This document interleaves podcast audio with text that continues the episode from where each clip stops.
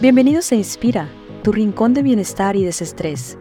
Inspira es un podcast que revoluciona tu manejo del estrés, explora técnicas de relajación, secretos de tu sistema nervioso y estrategias para una vida más plena.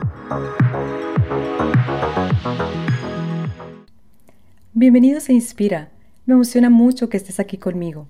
Soy Alba Porras y a partir de hoy en este nuestro rincón de bienestar, cada semana te traeré cortos episodios donde hablaré de diversos temas que espero te ayuden a entender un poco más la relación entre tu cuerpo, tu mente, tu sistema nervioso y el estrés. Hoy, en este primer episodio, que me emociona muchísimo, comenzamos nuestro viaje hacia el bienestar. Y voy a adentrarme un poco en el mundo de la gestión del estrés. Empiezo por decir que el estrés es astuto, ¿verdad? Se convierte a veces en nuestra sombra y se cuela en nuestras vidas de mil maneras, ¿cierto? A veces es como un susurro que apenas notamos y otras veces está justo frente a nosotros, desafiándonos e impactando cada área de nuestra vida.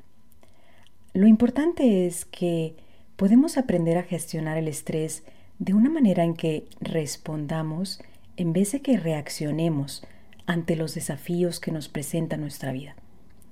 Imagina que el estrés es como una alarma que nos prepara para actuar. Es realmente una reacción natural de tu cuerpo al cual el cuerpo responde a estos desafíos de una manera física, mental y emocional. El estrés es realmente un compañero constante en nuestras vidas que no podemos eliminar y aunque a veces puede parecer un enemigo invencible, es importante recordar que es simplemente una reacción natural del cuerpo ante los retos de nuestra vida. Y no es del todo malo, nos puede ayudar a responder rápidamente ante los retos que tenemos, nos puede impulsar, motivar, incluso preparar para actuar puede ser una fuerza motivadora que nos ayude a completar tareas y a reaccionar rápidamente ante el peligro que esté justo frente a nosotros. La cosa es que cuando el estrés se queda en, en nuestro cuerpo de una manera prolongada o cuando éste se vuelve crónico, entonces comienza el problema. Es decir, cuando el estrés es una presencia constante, cuando sentimos que la carga es demasiado pesado, puede llevarnos a no solo un estado de estrés crónico, sino que al eh, a un estado en el que el estrés esté afectando cada aspecto de nuestra vida y de nuestro cuerpo. Así que bueno, empiezo por preguntarte, ¿te has sentido alguna vez agotado o agotada sin razón? Irritable, como que nada te sale bien. Tal vez te encuentras procrastinando, trabajando horas y horas o sentándote en la televisión por horas como viendo Netflix, queriendo estar simplemente observando algo sin necesidad de estar presente, sintiendo que estás totalmente ausente, pero necesitando ese espacio para desconectarte de todo porque simplemente no puedes con más. Todo esto es el estrés manifestándose. Es realmente el estrés haciendo de las suyas. Y la forma en que tu cuerpo Está respondiendo al estrés puede manifestarse de muchas maneras. A veces, como te digo, puede ser procrastinando, a veces puede ser insomnio, a veces puede haber ansiedad, a veces puede haber dolores físicos o un agotamiento que se presenta sin razón. Y realmente todos estos son signos de que tu cuerpo está gritando por un cambio porque se encuentra realmente estresado. Ahora, hablemos de cómo detectar los signos y síntomas del estrés porque es importante primero empezar por determinar cuáles son tus estresores y cómo es que tu cuerpo responde de manera física, mental o emocional al estrés. Por ejemplo, si no conocemos qué es lo que detona nuestro estrés, no podremos manejarlo diferente. Entonces, empieza por preguntarte, ¿qué es lo que en este momento está detonando que te sientas estresado? Y puede que en este momento no lo sepas, porque a veces no sabemos que estamos estresados hasta que nos relajamos. Entonces te invito a, que lleves un diario de estrés y esto es como una cita diaria contigo mismo que te ayude a desenredar esos nudos mentales y esos nudos en tu cuerpo y, y que simplemente te des ese tiempo para anotar en cada momento en tu día cuando sientes que todo parece demasiado. Y entonces notes, bueno, ¿qué es lo que me está haciendo sentir de esta manera? ¿Acaso es la presión en el trabajo? Tal vez son las fechas este, límites que tengo yo para entregar ese trabajo, o tal vez es mi estado financiero actual, o un conflicto personal que tengo con algún, alguna persona que, que, que es de mi estima, o incluso puede ser algo tan sencillo entre, entre comillas como es que estemos deshidratados, porque la deshidratación causa dolores de cabeza y, y bueno, también causa que el cuerpo se sienta estresado. Entonces, cuando podemos llevar ese, ese diario de estrés, podemos comenzar a notar qué es lo que está causando nuestro estrés durante el día a día. Y ese sería el primer paso para comenzar a tomar el control de mm, cómo reaccionamos al estrés. Ahora, también es muy importante que cuando estés haciendo este ejercicio, incluso no lo tienes que escribir, puedes, puedes hacer una nota de voz en tu celular, algo, lo que sea que te sea más sencillo, es importante que también traigas conciencia en ese momento a cómo te sientes en tu cuerpo. Cuando estás sintiendo eh, el estrés a causa de estos detonadores, estos estresores. Puede ser que tu cuerpo se sienta tenso y nota dónde está la tensión. Tal vez es en tus hombros, en tu espalda. Puede haber un dolor de cabeza o puede haber un mecanismo de protección como que te sientas ansioso, que quieras comer o que quieras dormir o que quieras este como perderte en una red social o en Netflix, etcétera es importante que empieces a notar cómo es que tu cuerpo está respondiendo a estos detonadores, porque es tu cuerpo simplemente tratando de liberar esa energía que se encuentra dentro de él a través de estos mecanismos. Ahora, aquí viene la parte interesante. Después de notar qué es lo que está causando el estrés, es decir, tus detonadores, y cómo es que está respondiendo tu cuerpo al estrés, es decir, los signos y síntomas que estás presentando, ¿qué es lo que puedes hacer para hacerle frente al estrés? Y bueno, aquí desafortunadamente es importante decirlo, no hay una técnica o una estrategia o un plan que funcione de la misma manera para todos, porque realmente es importante considerar muchos factores a la hora de crear un plan o una estrategia que nos ayude a manejar nuestros niveles de estrés. Por ejemplo, hay que considerar nuestros factores personales y externos. Y eso significa nuestra biología, nuestra fisiología, cómo es nuestra ventana de tolerancia al estrés, cómo está nuestro estado de salud, cómo son nuestros hábitos diarios, cuál es nuestra historia, cuáles son esos eventos o historias traumáticas personales o familiares que influyen en la manera en la que respondemos al estrés, cómo nuestra cultura influye a nuestra respuesta al estrés, las circunstancias actuales, eh, los eventos globales y locales que se encuentran sucediendo en nuestro ambiente, cuáles son los mecanismos de defensa que aprendimos de nuestras figuras paternas y que tenemos también, hemos aprendido a, a lo largo de nuestra vida. Y bueno, en fin, todos estos factores son importantes de considerar a la hora de determinar qué tipo de estrategias o herramientas van a ser más útiles para cada uno de nosotros. Pero bueno, de manera general, hay ciertas herramientas que regularmente se recomiendan para el manejo de estrés. Y aquí lo importante es recordar que no se trata de eliminar completamente el estrés, como ya te dije, es una reacción natural de nuestro cuerpo. Aquí lo importante es aprender a manejarlo de una manera distinta en la que se reduzcan nuestros efectos negativos, de los efectos negativos que experimentamos. Ahora, las herramientas que te voy a presentar pueden o no ser de utilidad para ti, yo espero que sí. Están basadas en, diferentes em, artículos científicos eh, y es lo que más se ha probado que puede ayudar al manejo de, estrés. Y aquí lo importante también es que, bueno, las probemos de una manera constante y determinemos si funcionan o no para nosotros. Más adelante en otros episodios te voy a platicar un poquito más de cómo podemos trabajar con cada una de todas estas herramientas y cómo podemos determinar dentro de nuestro, nuestro propio cuerpo si las herramientas son útiles o no para nosotros. Bueno, empiezo con la técnica número uno, respiración profunda y relajación. ¿Cuántas veces no hemos escuchado respira profundo cuando te encuentres eh, estresado? Y, esto es porque cuando tomamos una respiración profunda, activamos el, el, sistema nervioso parasimpático, que es el encargado de que tu sistema, tu cuerpo se regenere y descanse, y esto empieza a reducir los niveles de estrés.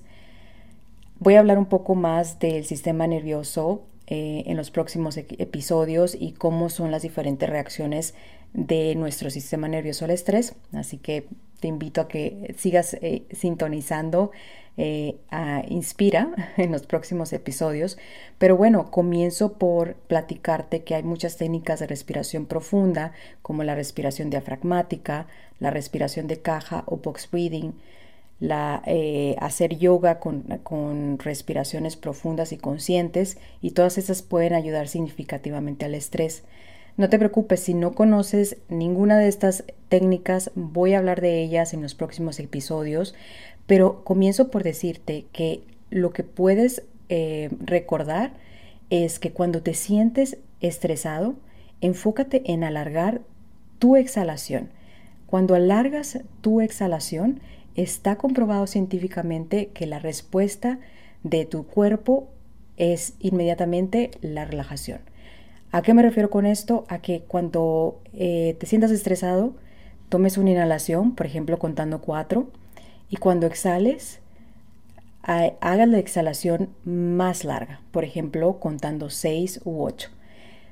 De tal manera de que tu exhalación se alargue y se alargue más con cada ciclo de respiración de una manera que sea cómoda, claro está. Y, de esa manera tu cuerpo comienza esa respuesta de relajación a través del sistema nervioso parasimpático y vas a ver cómo automáticamente tus niveles de estrés comienzan a disminuir.